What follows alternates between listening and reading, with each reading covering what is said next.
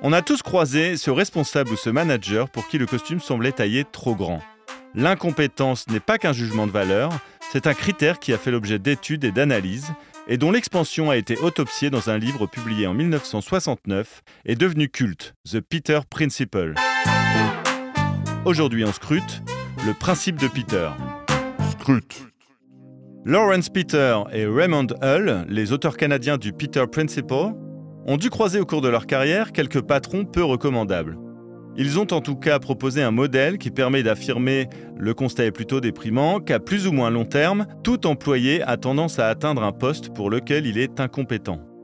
Le principe de Peter, moitié sarcastique, moitié empirique, se schématise par un motif d'escalier représentant les promotions successives d'un employé que la performance professionnelle fait accéder à un rang supérieur. Un mécanisme perpétuel qui, selon cette théorie, aboutit toujours à la situation suivante. Dans une hiérarchie, tout employé a tendance à s'élever à son niveau d'incompétence. Et à ce corollaire, avec le temps, tout poste sera occupé par un employé incapable d'en assumer la responsabilité.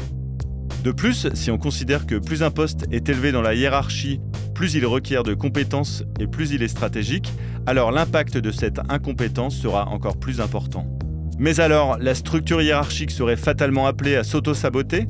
Si l'on regarde de près, dans ce modèle, les postes à responsabilité sont occupés par des employés qui rencontraient des succès dans leur poste précédent. Par exemple, le développeur ultra agile à qui l'on confie la gestion d'une équipe reste un bon développeur, mais a-t-il les compétences pour encadrer une équipe?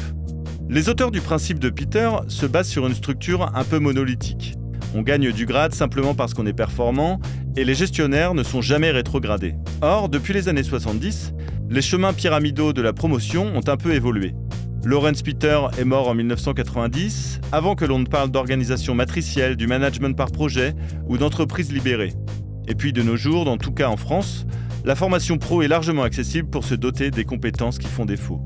Il y aura toujours des managers incompétents, mais ce n'est pas une fatalité. Scrute.